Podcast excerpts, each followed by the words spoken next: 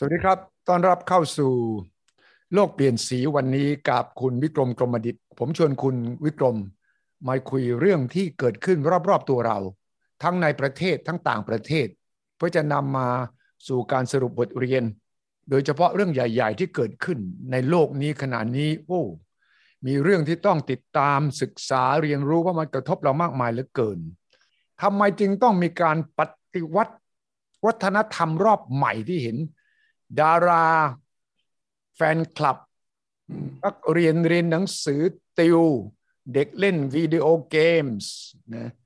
ทำไมสีจิ้นผิงจึงจริงจังกับเรื่องการปฏิรูปสังคมรอบใหม่และเรื่องของโควิดแน่นอนเราก็ต้องดูว่าเราจะเรียนรู้อะไรจากวิธีการบริหารของจีนของสีจิ้นผิงในกรณีที่มีข่าวว่าเราจะเลิกพรกฉุกเฉินเรื่องโควิดละ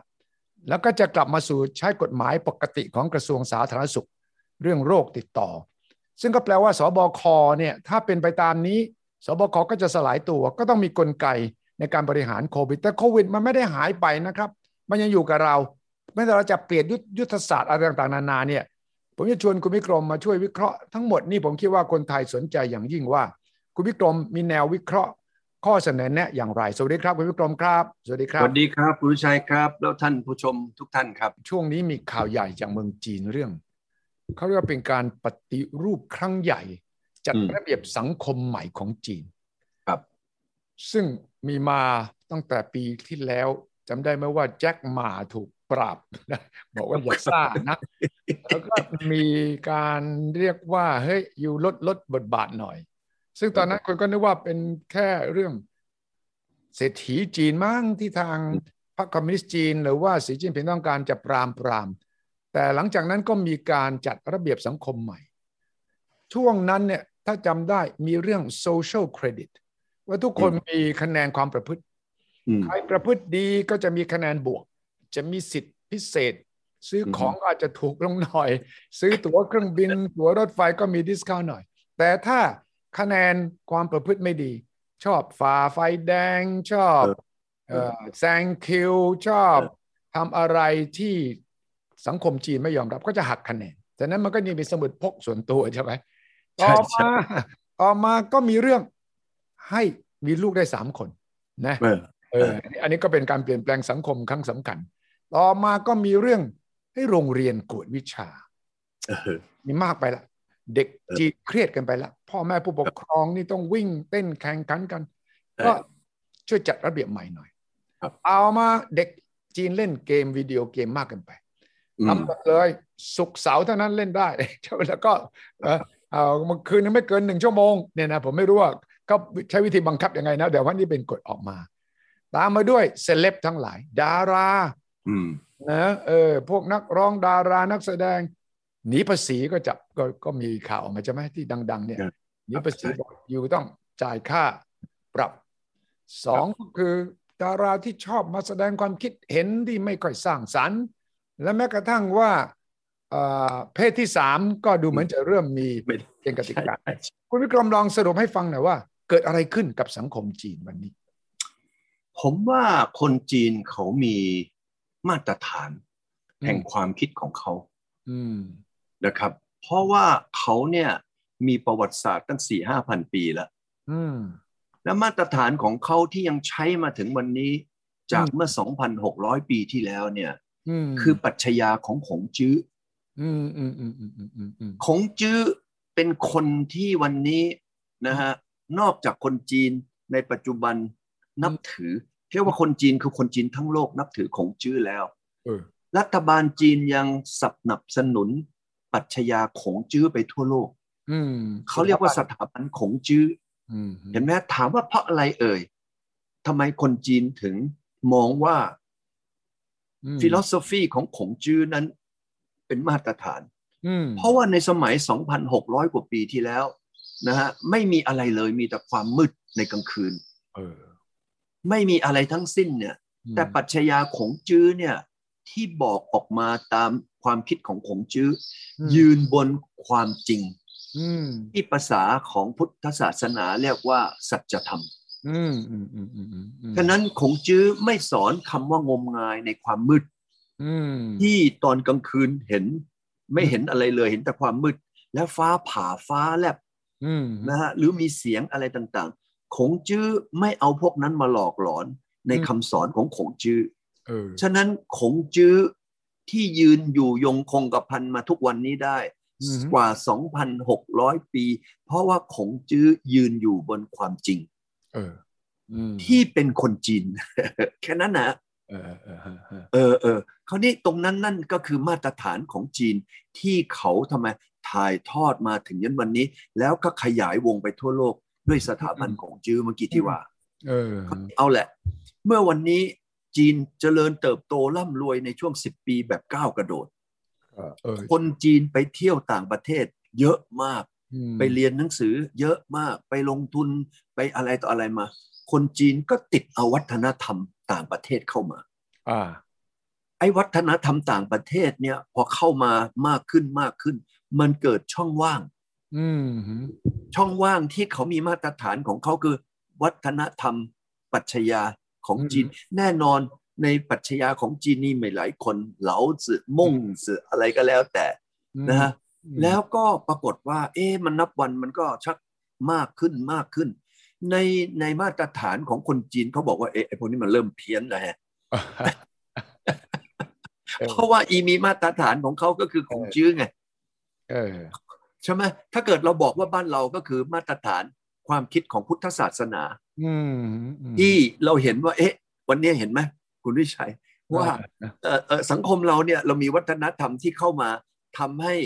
เรารู้สึกว่ามันมีช่องว่างมากขึ้นแม้แต่พระเองเนี่ยตอนนี้ก็ยังมีพระเพี้ยน ฉะนั้นก็มีช่องว่างแต่จีนเขายึดมั่นถือมั่นเพราะเขาสะสมเนี่ยเขาตกผลึกนะฮะมาแบบนี้ตั้งหลายพันปีฉะนั้นท่านฉีก็เป็นคนที่เติบโตนะแล้วก็ถูกบ่มเพาะโดยระบบของวัฒนธรรมจีนฉะนั้นเมื่อวัฒนธรรมจีนเนี่ยเอามาเป็นตัวเปรียบเทียบปุ๊บเขาเห็นได้เลยว่าไอ้หรือไอ้พวกดาราหรือแสดงยังไงนะพวกคนรวยหรือถึงเวลาหรือก็มาด่ารัฐบาลอ้วนหรือมาด่าพรรคอ้วนหรือว่าพรรคอ้วนเนี่ยไม่เป็นสับปะรดเรื่องการบริหารการเงินอ้วนนี่วันนี้อ้วนนะเป็นกองทุนที่ใหญ่ที่สุดอ้วนนี่เก่งกว่ารักหรือแค่นั้นแหละครับหมาก็หมาก็กลายเป็นเลยก็นี่แหละครับเพราะว่าพรรคคอมมิวนิสต์เขามีมาตรฐานเขามีโครงสร้างไงเขามีโครงสร้างฉะนั้นโครงสร้างตรงนี้แหละครับก็คือเหตุผลที่เขาไม่สามารถปล่อยปละละเลยในสิ่งที่คุณสุทธิชัยกำลังมาบอกข้อความที่มันจะปล่อยปละละเลยไปเหมือนเมืองไทยผมถามว่าเมืองไทยของเราวันเนี้ยเด็กแว้นจิกโกหน้าปักซอยแล้วมาเจาะหูมาเจาะลิ้นนะมาใส่อะไรก็ไม่รู้โชว์ไอ้นู่นโชว์ไอ้นี่พวกนี้เนี่ยถ้าเกิดพูดในพูดอย่างนี้ถูกมองว่าเป็นคนแก่ที่ล้าสมัยนั้นเนี่ยนี่นี่เรากำลังพูดถึงสมัยกับความเปลี่ยนแปลงนะเดี๋ยวเรามาพูดถึงรากเหง้าก่อนว่านี่คือสิ่งที่เกิดขึ้นในสังคมจีนนี่คือสิ่งที่มันเกิดขึ้นในสังคมไทยแล้ววันนี้มันก็เกิดปัญหาขึ้นมาว่าเราผู้ใหญ่เราทางด้านฝ่ายตำรวจไม่ต้องว่าอะไรช่างกลดีกว่าเอาแค่ช่างกลเนี่ยอย่างเดียวเนี่ยนะเราเห็นไหมครับว่าอะไรมันเกิดขึ้นในสังคมเราเพราะว่าช่องว่างระหว่างคำว่าวัฒนธรรมความดีงามของสังคมไทยสมัยก่อนคุณนิชัยสมัยผมเป็นเด็กๆเนี่ยนะเราขึ้นรถปุ๊บเห็นไหมขึ้นรถเมล์นะถ้ามีผู้หญิงขึ้นมาปั๊บเนี่ยคนใดคนหนึ่งจะลุกขึ้นทันทีเลยนะให้ผู้หญิงคนนั้นนั่งใช่ไหมพระวันนี้นะผู้หญิงท้องยืนขึ้นไปบนรถเมล์นะไม่มีใครลุกขึ้นให้เท่าไหร่ถ้าจะลุกขึ้นเนี่ยก็ต้องอึดๆอัดๆเห็นไหมว่าอะไรมันเปลี่ยนประเทศจีนเนี่ยผมนั่งคาราวานไปอยู่ในประเทศจีนอยู่3ปีนะเห็นอะไรมาปี2011ถึง2013นะเดินเข้าเดินออกผ่านประเทศจีนไปไซบีเรียไปมองโกเลียผมไม่มีเจอเด็กแว้นเลยสักหนึ่งคนผมไม่เจอช่างกลมาปิดถนนผมไม่เจอจิกโกหน้าปากซอยสักหนึ่งคนผมไม่เคยเจอนักเลง ผมไหมคุณวิชัยเชื่อไหมว่าผมเนี่ยเอารถคาราวานผมเนี่ยไปจอดอยู่นะแม้กระทั่งที่ซินเกียงซินเกียงนี่เขาถือว่าอันตรายที่สุดนะผมยังไปจอดอยู่ริมถนนเลยไม่มีปัญหาแต่ถามว่าแล้วมาที่อเมริกาล่ะมาที่ไทยล่ะอยู่ที่ยุโรปล่ะวันนี้สิ่งเหล่านั้นมันกำลังทำให้ผู้นำจีนกลัวผู้นำจีนกำลังกังวลผู้นำจีนกำลังคิดว่าถ้าเกิดปล่อยเป็นแบบที่ประเทศไทยเป็นเขาไม่สามารถที่จะควบคุมดูแลสังคมให้เกิดเสถียรภาพในประเทศจีนวันนี้ต้องยอมรับนะครับว่าทำไมประเทศจีนเขาถึงเดินทางนะได้เร็วได้ไกลในเรื่องเศรษฐกิจการเมืองแบบนี้เพราะเสถียรภาพการเมืองเขานิ่งนั่นเป็นสาเหตุที่ทำให้ทางสีจิ้นผิงบอกว่าถ้าเขาไม่จัดระเบียบตอนนี้จะแย่เขาทำหนังสือมาเป็นเล่มที่3ในประวัติศาสตร์ของผู้นำจีนเขาใช้ตำราเรียนแล้วนะในชั้นมัธยมประถมเนี่ยต้องเรียนสีจิ้นความคิดของท่านประธานสีแล้วนะใช่เมื่อก่อนนี่เริ่มจากท่านเหมาถ้าคุณวิชัยเราบอกว่า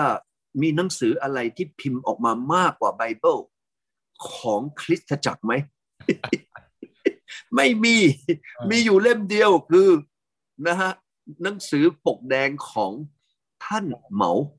อันนี้ก็บอกว่าในโลกนี้นะ Little Red Book คุณวิกรมต้องไม่ลืมนะว่าก่อนหน้าที่เราจะเปิดสัมพันธ์กับจีนนี่ใครมีหนังสือท่านประธานเหมาความคิดท่านประธานเหมาเล่มเล็กๆสีแดงเนี่ยอยู่ในครอบครองเนี่ยผิดกฎหมายนะในเมืองไทยอ่ะผมเนี่ยมีหลายเล่มเลยแล้วผมต้องซ่อนเอาไว้เพราะว่าสมัยนั้นเนี่ยมีพรบต่อต้านคอมมิวนิสต์ใช่ไหมแล้วหนังสือเล่มเล็กของท่านประธานเหมาความคิดท่านประธานเหมาถือว่าเป็นคอมมิวนิสต์นะแค่มีอยู่ในครอบครองนะฉะนั้นพอเกิดเหตุการณ์6ตุลาปราบคอมมิวนิสต์ทั้งหลายตำรวจก็ไปเที่ยวคนบ้านคนใครมีหนังสืออย่างนี้เนี่ยผมต้องเอาไปทิ้งอ่ะเอาไปทิ้งซ่อนเอาไว้อ่ะแต่ตอนนี้กลายเป็นว่ามันเป็นของมีค่าหายากเพราะว่าถูกเผาไปหมดแล้วเห็นไหมฮะเล่ม1คือท่านเหมาซึ่งถือว่าเป็นหนังสือที่พิมพ์มากที่สุดในโลก2คือท่านเติ้งเพราะท่านเติ้งเนี่ยจะมาพูดถึงเรื่องแมวจับหนูใช่ไหมฮะพอมาตอนนี้เขาเรียกว่าปรัชญาท่านสีจิ้นผิงเพราะว่าไม่ได้ละถ้าเกิดปล่อยไปเนี่ยคงจื้อคนไม่ดูละไม่ทันสมัยใช่ไหมไม่คนไม่ดูละคราวนี้เขาก็เลยจัดไอ้สมุดหนังสือเล่มนี้มาเพื่อให้เด็กมัธยมทุกคนเนี่ยต้องอ่านต้องดูนะฮะเหมือนที่ประเทศไต้หวันเขาเรียกว่าซันหมินจูอี้นะทุกคนนี่จะต้องเรียนนะซันหมินนี่คือ3อะไร3เรียกว่า3ปรัชญา3ปรัชญาคราวนี้ตรงนี้แหละครับว่าวันนี้ก็เลยทำให้นอกจากมีการปรับไอ้ช่องว่างที่มันห่างกับวัฒนธรรมจีนเพราะจีนเนี่ยเชื่อเลยว่ามันจะเกิดเทียนอันเหมินรอบ2แล้วมันก็จะเกิด second นะฮะฮ่องกงที่ประเทศจีนเอ้าเด็กจีนเด็กฮ่องกงเขาบอกว่าเขาไม่ใช่คนจีนใช่เขาบอกเขาเป็นฮ่องกงเขาเป็นเขาไม่ใช่คนจีนเขาไม่ยอมรับว่าเขาเป็นคนจีนวันนี้ตรงนั้นเนี่ยสร้างความนะเรียกว่าไม่แฮปปี้กับทางรัฐบาลกลางเป็นอย่างมากถึงต้องไปสร้างกฎหมายเห็นไหมฮะเพื่อความมั่นคงเพราะตรงนี้คือความมั่นคงของประเทศจีนถ้าเกิดฮ่องกงเป็นเชื้อวันนี้จีนยังปล่อยฮ่องกงให้เป็นเชื้อแบบนั้นไปเนี่ยมันก็จะลามไปสู่ประเทศจีนฉะนั้นวันนี้มีวิธีเดียวประเทศจีนตัดยอดของพวกที่กำลังกลายพันธุ์นะฮะจากการที่ไปเที่ยวจากการที่ไปเรียนจากการที่ไปก๊อปแล้วก็มาออกคลิปของตัวเองว่าตัวเองเนี่ยมันทำไมทันสมัยวันอะไรต่ออะไรวันนี้พวกนี้นี่เสร็จหมดเอาเป็นว่าอันนี้เกลี้ยงคราวนี้ตรงนี้เกลี้ยงเสร็จแล้วเขาไม่ต้องการให้มันสืบต่อไปเขาก็เลยต้องฝังลึกเข้าไปสู่ความคิดด้วยการสร้างหนังสือขึ้นมาเพราะว่าหนังสือตรงนี้เนี่ยมันจะทำให้ระบบคอมมิวนิสต์ของจีน ที่มาครบ100 ปีแล้วเนี่ยเกิดความยั่งยืนเพราะว่าทางตอนนี้ผู้นำหรือทุกคนในประเทศจีนบอกว่าถ้าจีนไม่มีคอมมิวนิสต์จีนจะล่มสลายเขาถือว่าพรรคคอมมิวนิสต์ยังเป็นเสาหลักที่จะทำให้จีนต้องเดินหน้าต่อไปได้แล้วก็สีจิ้นผิงกลัวใช่ไหมว่าถ้าเกิดไม่จัดระเบียบสังคมเนี่ยพรรคคอมมิวนิสต์จีนก็จะหมดความหมายควบคุมไม่ได้ถามว่าวันนี้รัฐบาลไทยมีรัฐบาลไหนที่จะควบคุมสังคมไทยบ้างได้มั้งแต่ว่าคุณวิกรมก็ต้องยอมรับว่าถ้าจีนเดินอย่างนี้ภายใต้ลัทธิเขาต้องเรียก personality cult นะมันก็สร้างลัทธิบูชาบุคคลขึ้นมานะเหมือนกับเหมานะคุณต้องแลกกับเสรีภาพส่วนบุคคลนะวันนี้ต้องแลกกับการที่คุณไม่สามารถวิพากษ์วิจารณ์พรรคหรือรัฐบาลได้ตรงนี้คนจีนยอมแลกไหมวันนี้ไม่เหลือแล้วเพราะรู้ว่าลือไปวิพากษ์เนี่ยนะแล้วก็เกิดความยุ่งยากเกิดความขัดแย้งเขายินดีที่จะตัดนิ้วนะกุดไป1 นิ้วเหลือ4 นิ้วนะเหลือ4 นิ้วนะไอ้มือฝ่ามือเนี่ยมันก็ยังทำได้แต่ถ้าเกิดว่านิ้วทั้ง5เนี่ยเกิดมันมีติดหนองติดเชื้อจับอะไรก็ไม่ได้เลยมืออันนั้นนะฝ่ามืออันนั้นเนี่ยก็เป็นฝ่ามือที่ไร้ประโยชน์คุณวิกรมถ้าอย่างนี้คนไทยก็จะถามคุณวิกรมว่าอย่างนี้เมืองไทยยอมรับเหรอวิธีการที่เด็ดขาดใช้อำนาจรวมศูนย์อย่างนี้มันก็จะทำลายคำว่าประชาธิปไตยเสรีภาพเนี่ยคนไทยยอมรับไม่ได้หรอกที่คุณวิกรมบอกว่าเนี่ยต้องเป็นระบบอย่างนี้เท่านั้นเป็นไปไม่ได้ที่ประเทศไทยจะทำอย่างนี้คุณสุทธิชัยว่าสิงคโปร์เนี่ยเขามีอะไรต่างกับประเทศไทยบ้างสิงคโปร์เป็นประชาธิปไตยแต่สิงคโปร์มีระบบการบริหารที่เข้มข้นแต่เขาเรียกว่าจาริยธรรมของผู้นำเขาคุณธรรมของผู้นำเขานะมันเหมือนกับผู้นำของจีนไหมประเทศจีนถ้าไม่มีเติ้งเสี่ยวผิงเอางี้ก่อนถ้าไม่มีเหมาเนี่ยประเทศจะไม่เป็นปึกแผ่นจะต้องแตกเป็นเหมือนยุโรป27ประเทศอันนั้นใครก็จะคิดว่าจีนจะเข้มแข็ง2ถ้าไม่มีเติ้งประเทศจีนก็ยังจนงอมอยู่อย่างนั้นใช่ไหมแล้วถ้าไม่มีสีทำให้จีนมีความทำไมยั่งยืนใช่หรือไม่ว่าจะไม่ว่าจะเป็นประเทศคอมมิวนิสต์หรือจะเป็นประเทศนะเสรีภาพอย่างกับสิงคโปร์ทุกอย่างมันอยู่ที่ผู้นำผู้นำจีนนี่เนี่ยนะฮะมีใครตรวจสอบเขาได้ไหมไม่ได้หรอกแต่เขาตรวจสอบทุกคนโดยระบบแม้กระทั่งตัวเขาเองคุณสุทธิชัยจำได้ไหมอย่างกับเหมาเจ๋อตุงเนี่ยตอนที่ตายไปแล้วเขาบอกไม่มีทรัพย์สินอะไรเหลืออยู่แม้แต่1 ชิ้นโจแอนไหลตายไปเนี่ยมีอะไรเหลือให้กับลูกหลานไหมไม่มีอ่ะเติ้งเสี่ยวผิงมีอะไรไหมผมเคยเจอลูกสาวของเติ้งเสี่ยวผิงนะที่เขามาเมืองไทยใช่ไหมใช่ใช่แล้วก็ผมก็มีความรู้สึกว่าความคิดของเขาเรื่องอะไรของเขาเนี่ยวันนี้ไปดูสิว่าผู้นำในประเทศแบบอย่างนั้นตอนที่เขาตายไปเนี่ยกับผู้นำไทยตายไปเมื่อเท่าไหร่ 30-40 ปีที่แล้วมีเงิน 3-4 พันล้านหรือตายไปเมื่อ10กว่าปีที่แล้วเมียน้อยมาฟ้องกับเมียหลวงเนี่ยมีเงินอยู่ 3-4 พันล้านอีกทำไมเราบอกว่าเราประชาธิปไตยมา80กว่าปีแล้วทำไมมันไปรวยกระจุกจนกระจายในระบบประชาธิปไตยของเราแต่ทำไมไปดูที่ประเทศคอมมิวนิสต์เขาหรือเผด็จการของเขาที่มีผู้นำที่ดีเนี่ยประเทศเขาเจริญเติบโตประชาชนเขามั่งคั่งไม่อดไม่อยากเป็นเพราะอะไรเอ่ยเป็นเพราะเรื่องจริยธรรมคุณธรรมของผู้นำเท่านั้นเองวันนี้ประเทศไทยเราเนี่ยประชาธิปไตยผมถามว่า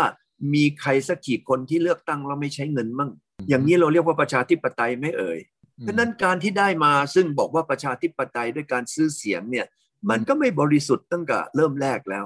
แล้วแม้กระทั่งวันนี้เราต่อต้านว่าคนนั้นโกงคนนี้ทำอะไรไม่ดีเขาก็ยังทำหน้าตาเฉยอ่ะแต่ถ้าเป็นเมืองจีนตอนนี้คุณสุทธิชัยเห็นไหมคนโกงนี่เข้าคุกไปแล้วทั้งหมดกี่คนเอ่ยหลายล้านคนนะเพราะอะไรก็เพราะว่าเขาทำในสิ่งที่เป็นตามกฎตามระเบียบอย่างเคร่งครัดฉะนั้นผมว่าตรงนี้ไม่จริง ประเทศไทยของเราเนี่ยรูปหน้าปะจมูกเยอะวันนี้ที่เราพูดกันมาเนี่ยเราไม่ใช่มาประจานหรือเราคิดว่าเราไม่ดีตรงนั้นตรงนี้แต่เราต้องการนำไปสู่การเปลี่ยนแปลงที่ดีขึ้นเท่านั้นเองฉะนั้นวันนี้การที่สีจิ้นผิงนั้นมาจัดระเบียบนะฮะเพราะเขาไม่ต้องการให้เห็นว่าสังคมต่อไปมันเพี้ยนสังคมยากจากการควบคุมแล้วประเทศจีนคนเยอะมากวัฒนธรรมที่หลากหลายที่แตกต่างยิ่งทำให้เกิดความขัดแย้งในประเทศจีนจะเกิดสงครามกลางเมืองอย่างมหาศาลวันนี้นี่คือเหตุผลที่สีจิ้นผิงได้มา